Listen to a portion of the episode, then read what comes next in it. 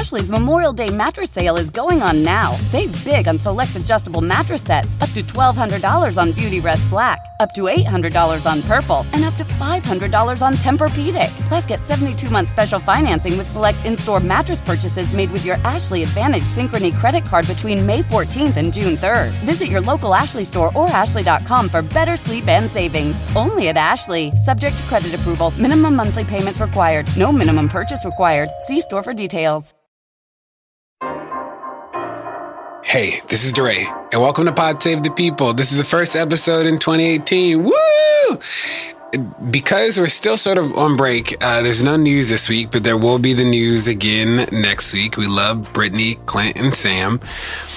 And we have two guests. We have Wes Moore, who's going to join us to talk about his work at the Robin Hood Foundation. I believe deeply that the people who are closest to the problems are often the times closest to the solution.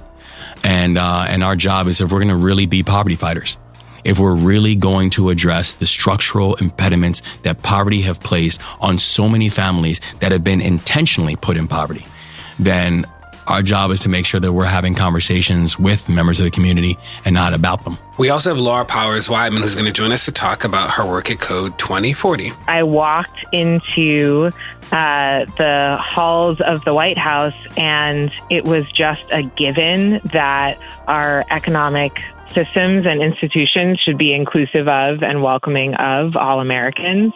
And that sort of initial hurdle of justifying the work was just totally gone. Now, before we get started, this is the first podcast of 2018 for us.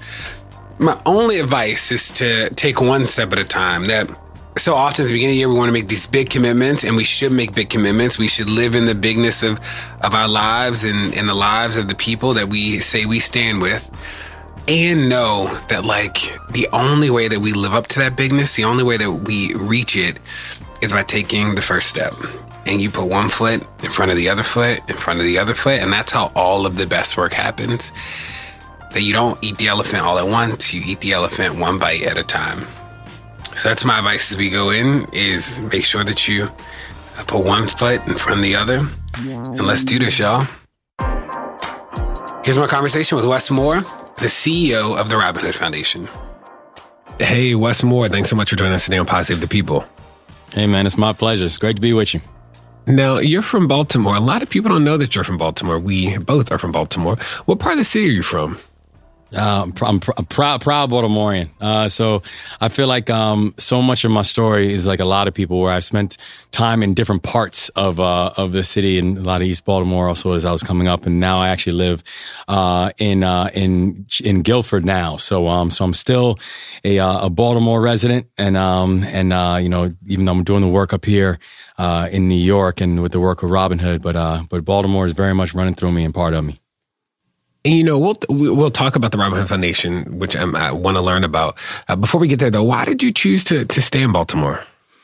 Well, I think you know Baltimore is an important part of me, and and and I always say is you know you can't really understand me if you don't understand Baltimore, uh, and uh, and and I think that as I was thinking about where Baltimore is, um, it's a place that you know that my my um, we're comfortable in. We're very much part of the community. We're very much part of uh, you know part of Baltimore. My family is is is down there. My mom and I have aunts and uncles, um, and and in many ways, I feel like Baltimore's story is still very much being written, and uh, and to have a chance to be a part of uh, of a pretty great American story, and to be one of the you know one of the six hundred thousand authors of a pretty cool story is exciting. So I mean, so Baltimore still holds a very important part in in my heart about who I am and about uh, you know what I think all of us who are Baltimoreans like yourself about what we hope uh, that you know the city can be.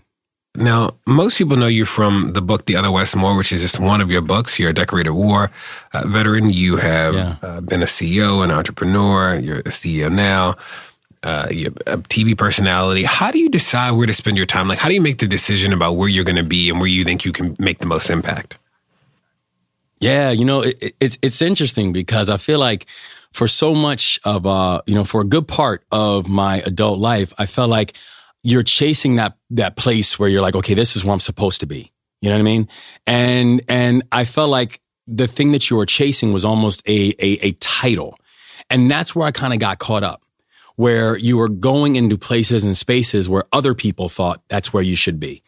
And a lot of them were saying that they were doing it, you know, what they thought was in your best interest. They were giving the best advice that they knew how to give you from their personal context. And so, for example, when I was working in finance, um, you know, I, I, I learned a lot and I grew a lot and I think I was pretty good at it.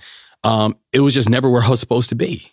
It, it, wasn't a place that that you know made my heart beat a little bit faster. And so when I really think about um, you know what I want to do and how I'm going to spend my time, I really want to think about what are the things that make my heart beat a little bit faster. And one of the things I, I want to stay connected to is, you know, I don't know if you're familiar, uh, I'm sure you are familiar with the, um, with, uh, the song Lauryn Hill had on, on the Miseducation Lauryn Hill, but it was a title track.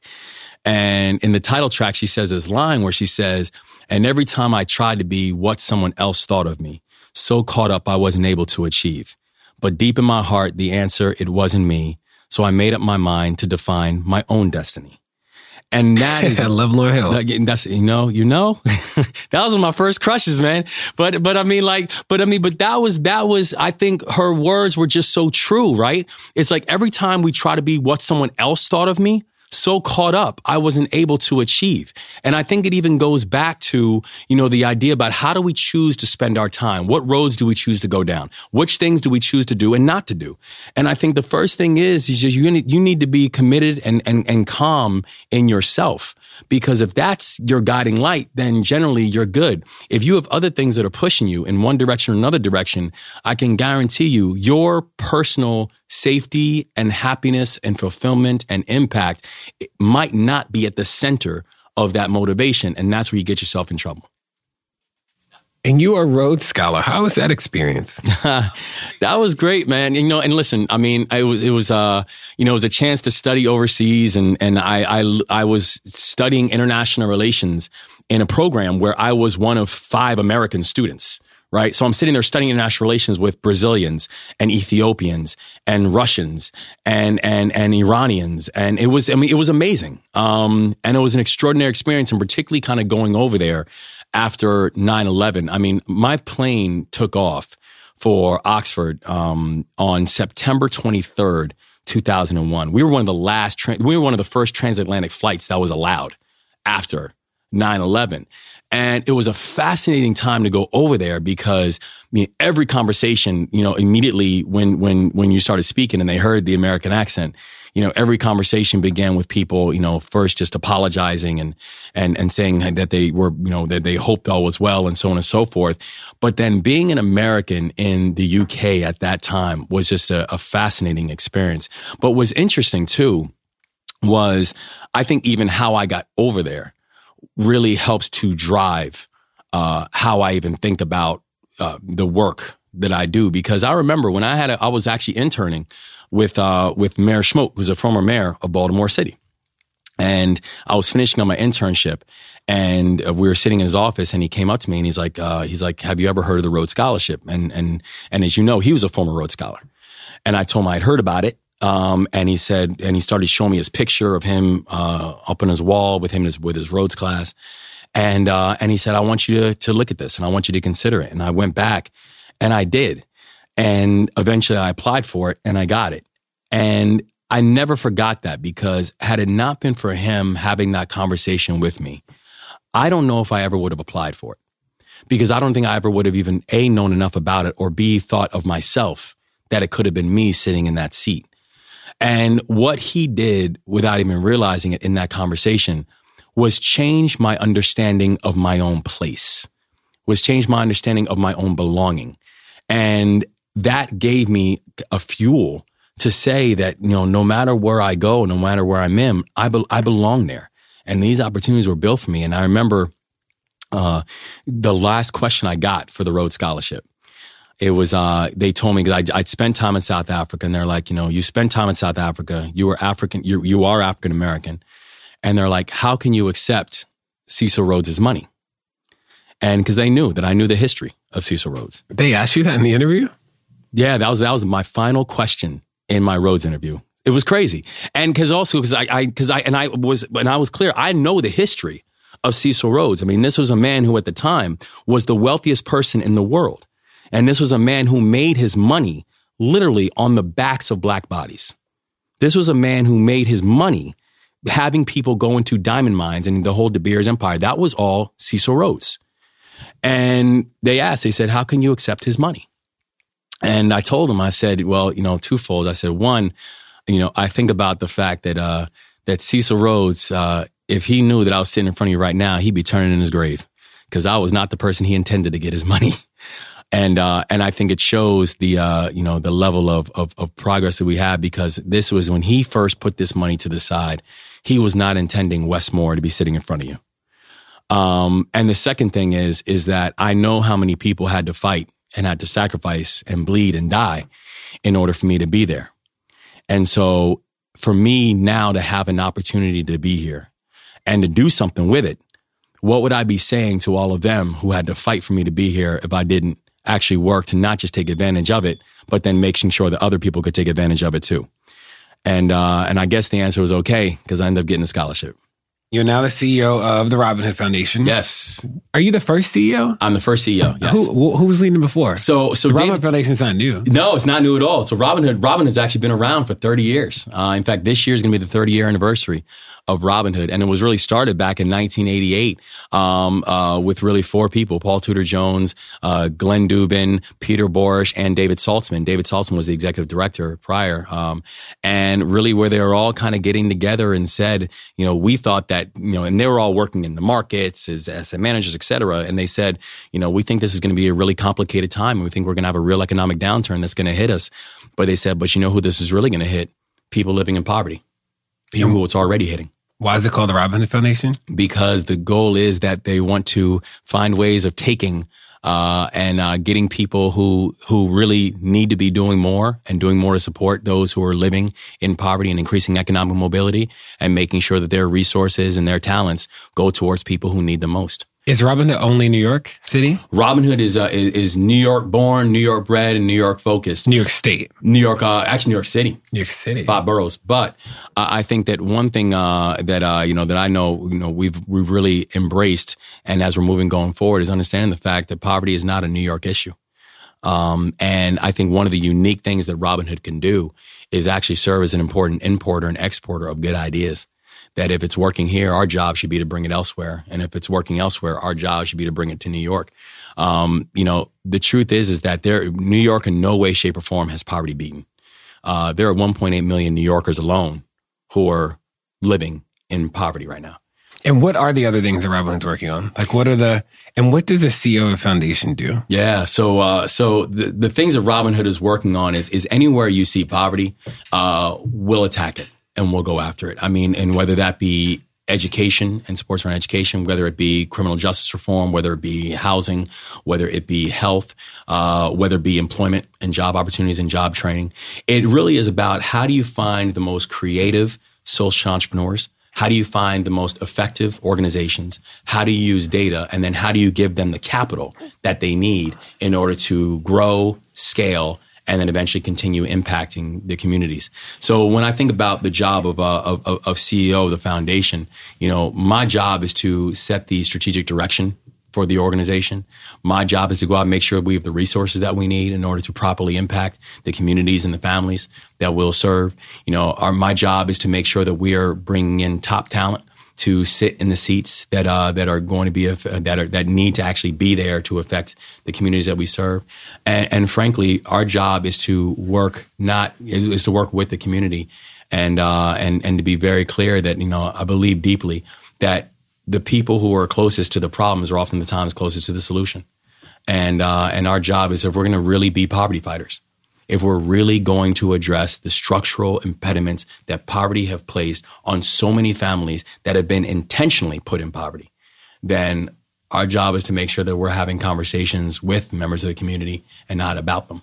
Are there a set of, um, or like, how would you describe the Robin Hood portfolio? Is it like, is it education and I don't like what are the what are the areas? Yeah, so so it's so it's it's education, it's it's health, it's housing, it's uh, it's it's jobs and it's an employment, uh, and then it's also dealing with this level of advocacy and how advocacy then places kind of an umbrella around all that as well.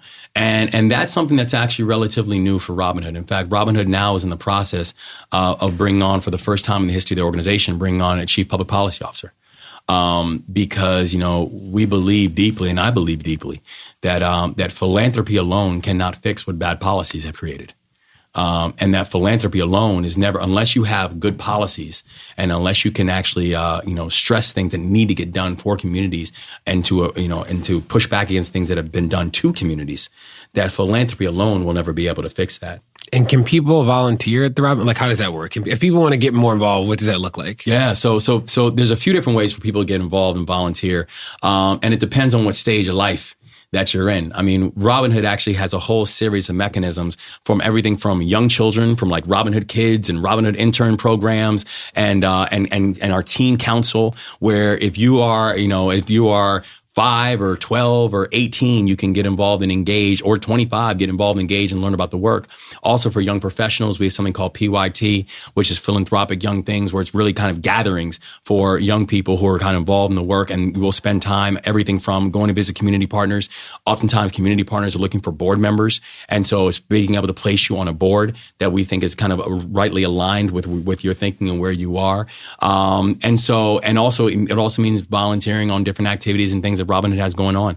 So robinhood.org is the site for for people to learn more about Robin Hood. But one of the things that uh, that I've loved about Robin Hood is no matter where you are in your stage, whether you are thinking about doing it full time or whether you're like, yo, I got an hour a month, that's all I got. There is a way to get involved and engage. The only thing that we ask is that you take this fight seriously, and and and for the fact that there are so many people who this is what they like poverty and chronic entrenched poverty, uh, that this is where they are right now, that's something that should keep all of us up at night.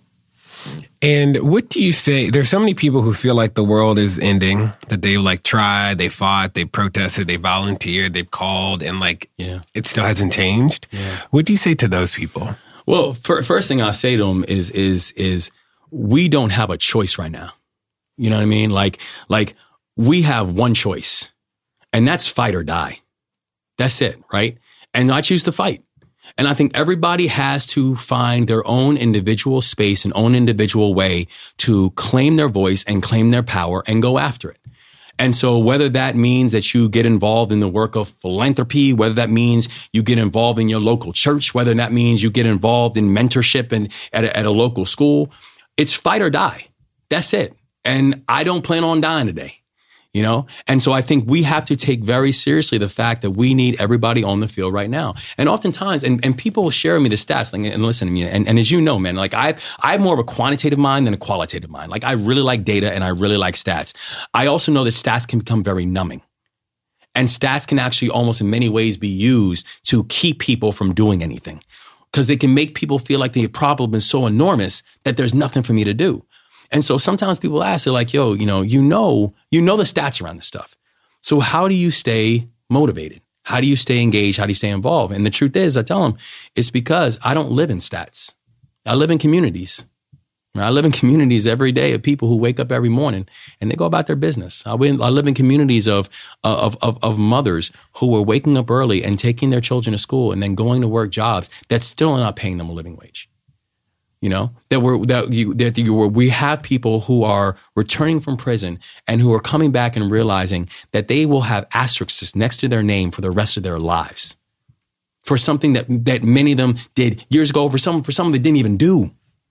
Like we have work to do. And so when I think about the fact that we have work to do, I don't see how we have any choice.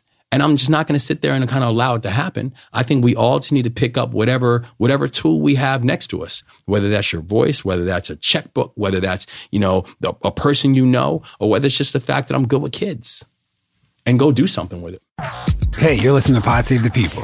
Don't go anywhere. There's more to come. Pod Save the People is brought to you by Factor. Warmer, sunnier days are calling. Fuel up for them with Factor's no prep, no mess meals.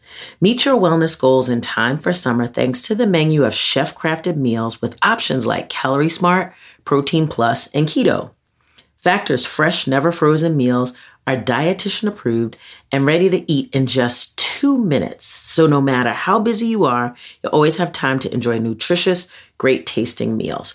With 35 different meals and more than 60 add ons to choose from each week, you'll always have new flavors to explore. You can crush your wellness goals this May with dietitian approved meals and ingredients that you can trust. Make your day delicious from breakfast to dessert. Stay fueled with easy, nutritious options. Treat yourself to restaurant quality meals that feature premium ingredients like filet mignon, shrimp, and blackened salmon. Now, let me tell y'all, they sent me the factor meals, and it is absolutely true. Two minutes, pop it in a microwave, and it literally is restaurant quality food. So far, my favorites are chicken parmesan. I am a chicken parmesan connoisseur. This stuff is good. It has broccoli and tomatoes, and it is creamy and amazing. Mmm, yum. So easy to throw it in the microwave and have a good meal. I'm saving money. I'm not eating out at restaurants so much. It's healthy. Like I cannot say more about Factor Meals. So if you want to be down with this, head to factormeals.com slash PSTP50 and use code PSTP50 to get 50% off your first box plus 20% off your next month. That's code PSTP50 at factormeals.com slash PSTP50 to get 50% off your first box plus 20% off your next month while your subscription is active. Pod Save the People is brought to you by BetterHelp. Now, whew, y'all, the beginning of this year has just been a lot going on, like from work and family and friends and just, you know, the weather's been awful in New York City and Baltimore. There are a lot of stresses happening, big and small and we keep them bottled up, it can start to affect us negatively. Therapy is a safe space to get things off your chest and to figure out how to work through whatever's weighing you down. If you're thinking of starting therapy, give BetterHelp a try. It's entirely online, designed to be convenient, flexible, and suited to your schedule. Just fill out a brief questionnaire to get matched with a licensed therapist and switch therapists anytime for no additional charge. Get it off your chest with BetterHelp. Visit betterhelp.com slash people today to get 10% off your first month. That's BetterHelp, H-E-L-P.com slash people. Guys, it's been a rough year. It's going to get rougher, and you deserve a little treat for not going insane yet. You could head to the local tiki bar and tell the bartender, do your worst. But we have a better idea for you, which is pick out something from the Crooked Store. The store is stocked with tons of new merch. It's perfect for the spring. And classics like the friend of the pod tees that you'll be wearing long into the next administration or the next fascist dictatorship, depending on how things go. Pick up a new tee for the warm weather ahead, a mug that'll remind you to stay involved this election year, or a hat celebrating your favorite pod. Go to crooked.com slash store to shop. I'm always interested uh, talking to parents, especially newer parents, about how has uh, parenting like influenced the way you think about your responsibility to the world, or, or like the work that you do, or your role in the world. It's it's it's like it's everything, and it's funny because I know everyone told me. I, everyone told me uh, before I kissed, yo, it's gonna change everything. And I was like, yeah, I I know, I know. Like, not for real. It really changes everything. Uh, and um, so my, my my daughter is six, and uh, and my son is four.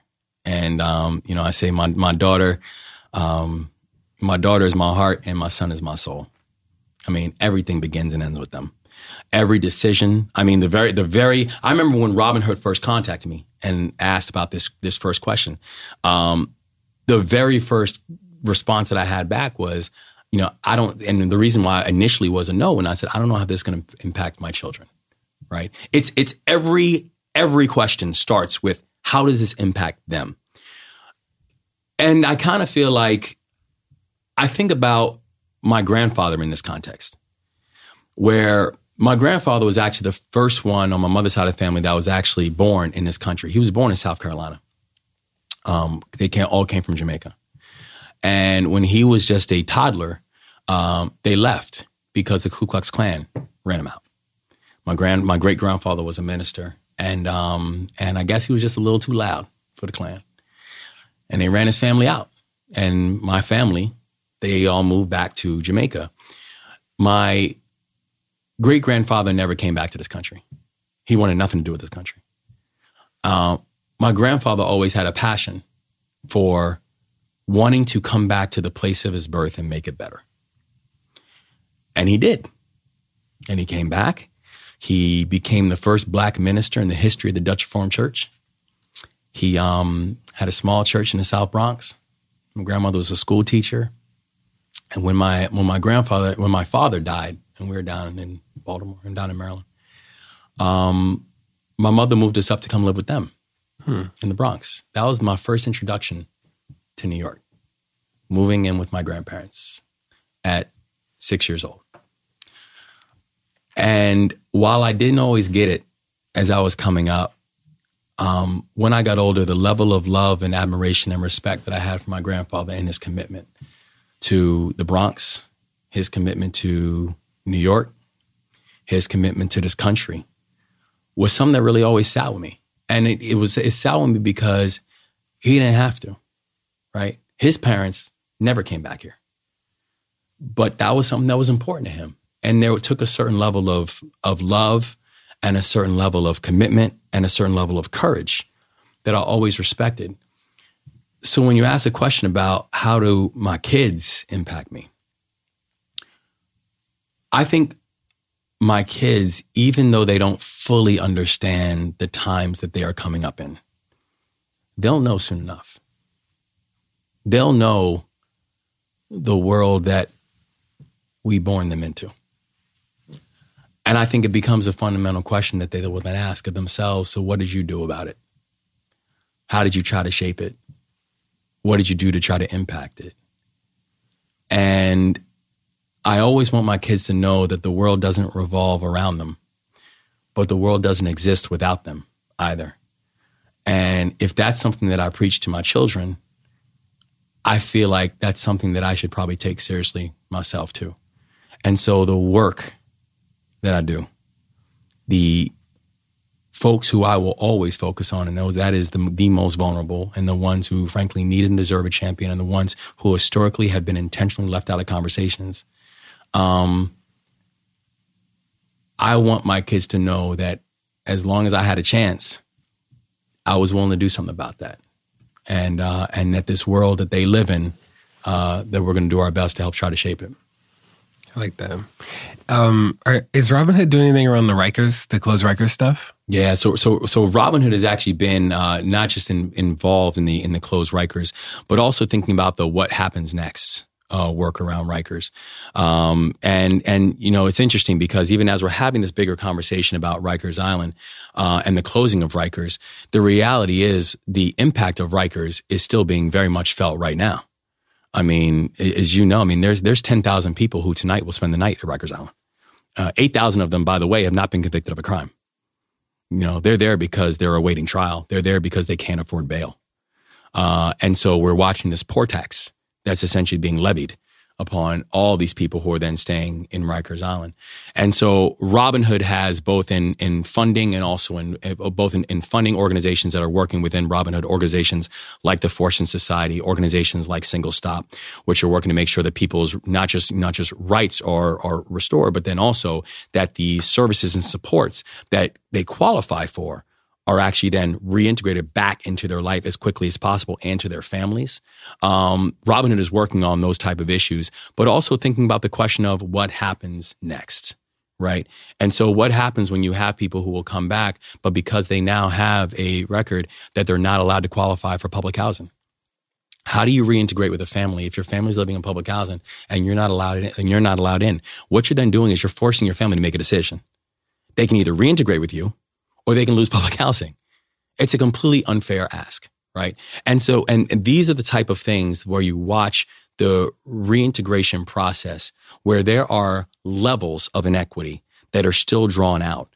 And these are all issues that Robin Hood is not just involved in in terms of the funding, like these other organizations that I mentioned, but then also how do we make sure that we can cut off this pipeline? There's one, there's a, you know, Robin Hood is actually one of the things I'm really excited about that Robin Hood is, is working on is actually using tech incubation and how do we use technology as a way of better addressing systemic oppression and systemic boundaries and barriers. Um, you know, there's a, a, few different really interesting organ, uh, uh, uh, platforms that have been built. One is called Propel, where we're actually using uh, using a basic technology uh, to be able to help people to you know better utilize their benefits. But then also in terms of criminal justice, there's another really cool platform called Good Call. Um, and really what good call is, it's now being piloted in the Bronx. But as you know, I mean, the first two hours of, of arrest is really the witching hour.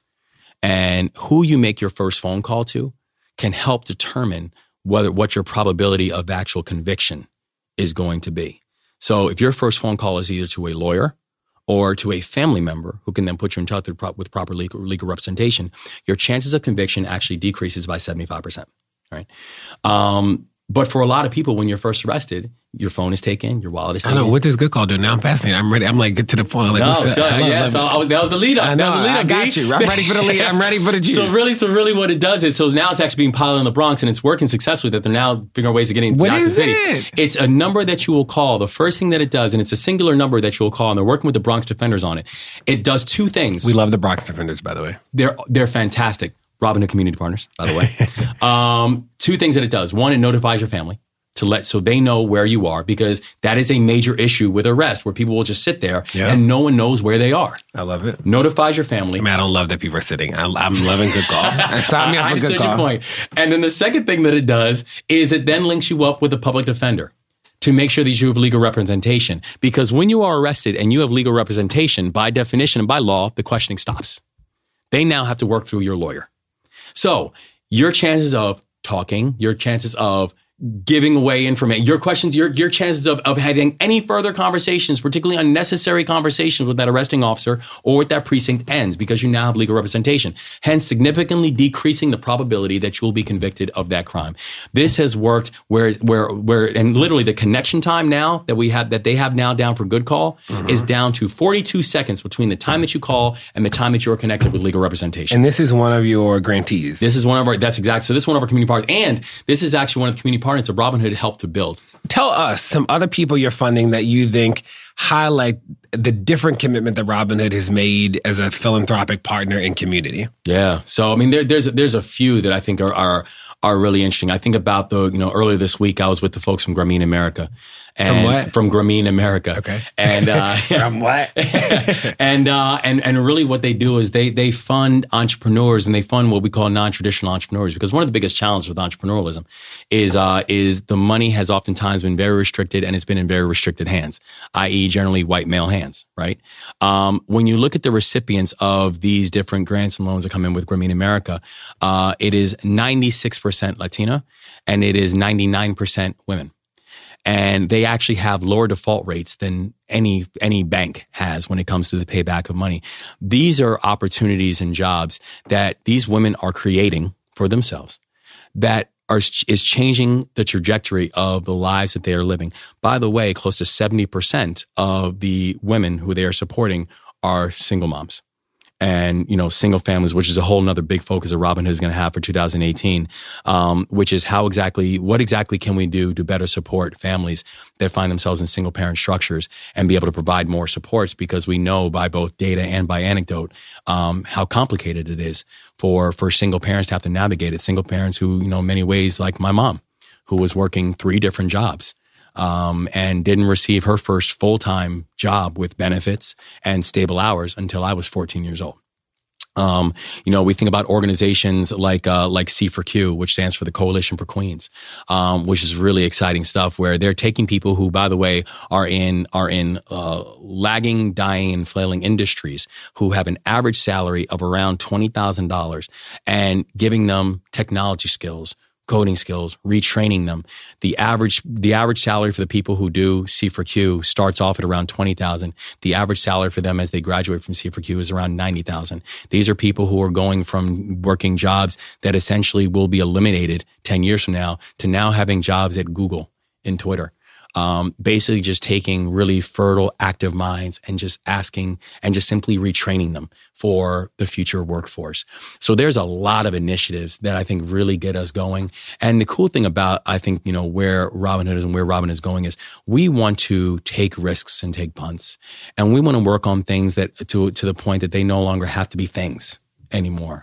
Now, last question is a question we ask everybody, and by we I mean me. It's, I guess I'm the only. Uh, last question is a question I ask everybody. It's, yeah. Is there a piece of advice, or talk about a piece of advice that you've gotten over uh, the course of your career or life that stayed with you? Yeah, I, I, think the best piece of advice that I've gotten actually came from uh, came from my grandparents, and I was getting ready to deploy to Afghanistan, and um, and they wrote me they they gave me a bible and it was one of those little bibles that kind of like that fits like the new testament bibles uh-huh. that fits inside your uh, like a breast pocket and um and they wrote inside the bible um have faith not fear and i used to have that bible in my flak vest before we went on every mission hmm. Every time I left the wire, I'd have that Bible right over my heart in my flak vest, and I would repeat those words as we were heading out of the wire, going out into into into combat. Like, have faith, not fear. Have faith, not fear. Have faith, not fear.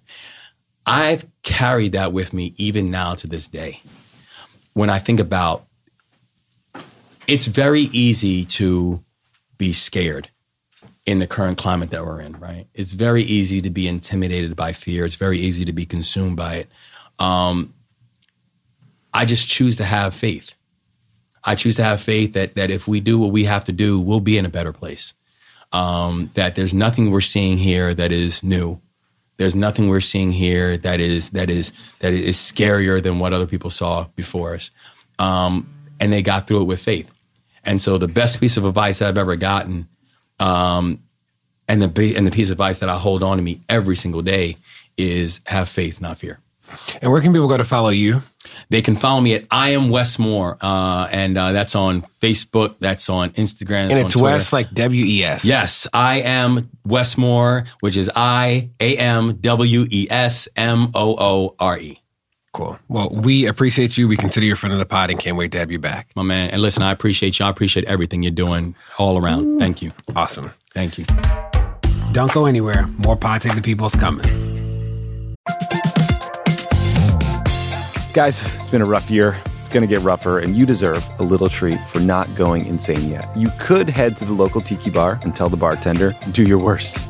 But we have a better idea for you, which is pick out something from the Crooked Store. The store is stocked with tons of new merch. It's perfect for the spring. And classics like the friend of the pod tees that you'll be wearing long into the next administration or the next fascist dictatorship, depending on how things go. Pick up a new tee for the warm weather ahead, a mug that'll remind you to stay involved this election year, or a hat celebrating your favorite pod. Go to crooked.com slash store to shop.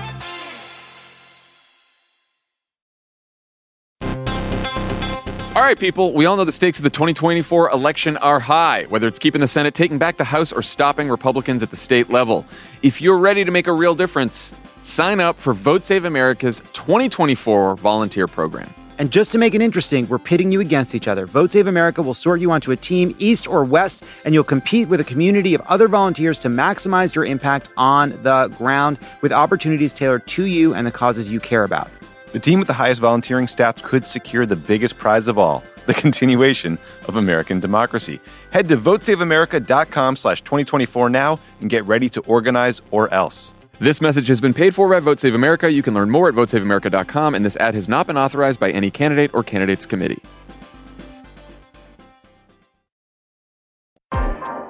And now my conversation with Laura Powers Weidman, uh, who leads Code 2040. So, Laura, thanks so much for joining us on Pod Save the People. Thanks for having me. Boom. So we first met because you used to be in the Obama administration and you worked on some of the tech stuff there. Can you talk about what, what was it like to be in the White House? What did you do when you were in the White House? Yeah, so I was in the Obama administration for the last uh, six months. Uh, of the administration, and I was working with um, U.S. Chief Technology Officer Megan Smith, um, and her team. And we were really focused on how we could take of best practices around diversity and inclusion in tech and in the corporate sector and start to create some concrete strategies uh, across learnings from different companies and actually feed them back out into the market um, so that companies could move the needle on actually including more of our communities in the industry. Now, was working in the administration what you thought it would be like? Oh, um, You know, I think the thing that was most surprising to me about joining the administration is I had come from working on diversity and inclusion issues in Silicon Valley for five years. And I was really used to having to justify why it was important that we actually think about these sorts of issues. And I walked into uh, the halls of the White House, and it was just a given that our economic systems and institutions should be inclusive of and welcoming of all Americans. And that sort of initial hurdle of justifying the work was just totally gone. And I was constantly surprised and impressed by the breadth of people working on totally disparate issues who would reach out and say, can I get your lens on how we can make this more inclusive? And it was everything from artificial intelligence policy to um, kind of redoing, uh, you know, systems around hiring to entrepreneurship and access to capital. Um, there was just a real appetite for actually using that lens and thinking in that way um, that it really actually restored faith and hope for me since I was so used to being in a place where that needed to be justified. That makes a lot of sense. You know, I know, um, I know some members of that team that you were on, and, and people seem really committed to to this work. I know them mostly because of the police, the police work that that the White House was mm-hmm. doing at the mm-hmm. very end. Now, you lead Code 2040. What is what's like your elevator pitch for what Code 2040 is? So Code 2040 is a nonprofit organization, and essentially we're working to leverage opportunities in the tech sector to close the racial wealth gap for Black and Latinx communities in America. And why is it called 20? What's special about 2040? What's the 2040? I don't think I've ever asked you that before. Yeah, so, so 2040 is sort of our call to action. It's actually the start of the decade when people of color will be the majority in the U.S. Hmm. Black and Latinx communities in particular will be over 40% of the population. And at Code 2040, we use that as a deadline. We want to see proportional representation for Black and Latinx communities across the innovation economy, whether that's as software engineers, as uh, leaders of companies, founders, investors. Um, and we want to see that proportional representation by the year 2040, the start of that decade. And you talk about the racial wealth gap, but for, for people who don't know what that is, like how would you explain the racial wealth gap? essentially, if you look at the data and you sort of splice the data of who has access to uh, wealth in the US, you see dramatic differences by race. Um, the latest numbers put the um, median wealth of a white family at around $130,000 and the median wealth of a black family or a Latinx family at around uh, ten to fifteen thousand dollars. And so when you think about what that means in terms of all sorts of implications, um, it actually starts to shed light on some of the challenges that communities are having around economic mobility because there's actually structural things preventing them from accumulating wealth. And we actually, we have a thought experiment that we do at Code 2040, which is to imagine a future, say in the year 2040, where there was no racial wealth gap, where actually communities had access to the same resources irrespective of race. And to think about what are the problems that we could solve if everyone had the tools and resources to build and solve for their own community, as mm. opposed to seeing this really uh, unequal and inequitable distribution of wealth that we see today. What are the strategies or tactics that Code 2040 employs to, to get us to a point where there's equity with regard to access yeah. in tech? So there's three main strategies that we employ. One is looking at a really important leverage point, which is the transition from education to employment. So a lot of people don't know because the narrative that has been pushed by the tech industry has been, well, this is a pipeline problem. The talent isn't out there. There's no way that we could um, possibly be more diverse without first solving all sorts of, you know, public education system issues. And while this is not to diminish the fact that there's a lot of really important investment in K 12 and in exposure to tech, if you look at the data right now, 20% of computer science grads each year are Black or Latinx. And the numbers at these top tech companies tend to hover around 2%, 3% when it comes to their technical teams. And that's only looking at the technical side. Um, over half of employees at a lot of these companies are non-technical.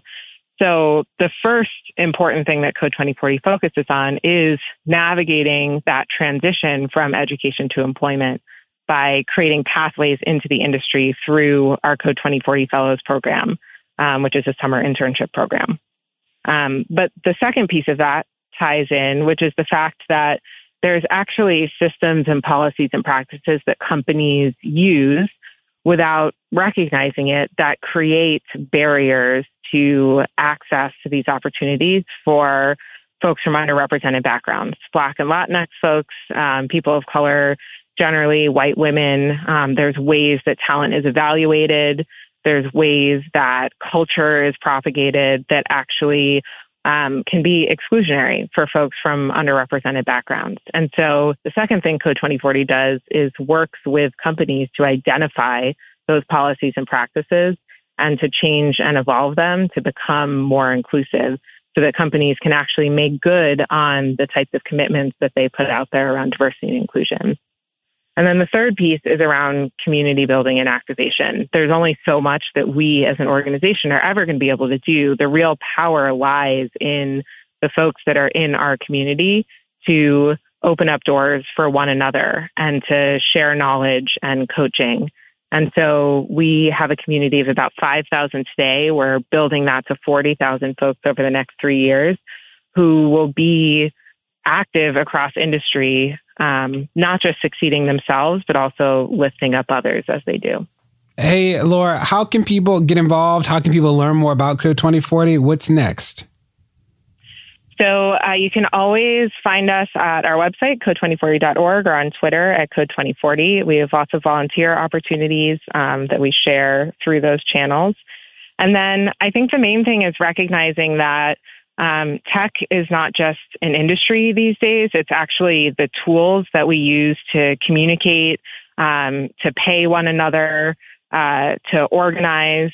And it's important that we recognize that these tools can not just support and enable um, progress, but also uh, can support and enable the type of bigoted behavior that we've seen recently and that we hold companies accountable to making sure that they're actually creating safe spaces and supporting the values that they um, often purport to support through their products. So that kind of public outcry that we've seen that put pressure on companies to kick some of these white supremacist groups off their platforms in the last few days is really valuable. Cool. Thanks so much, Laura, for joining us today on Pod the People, and we consider you a friend of the pod.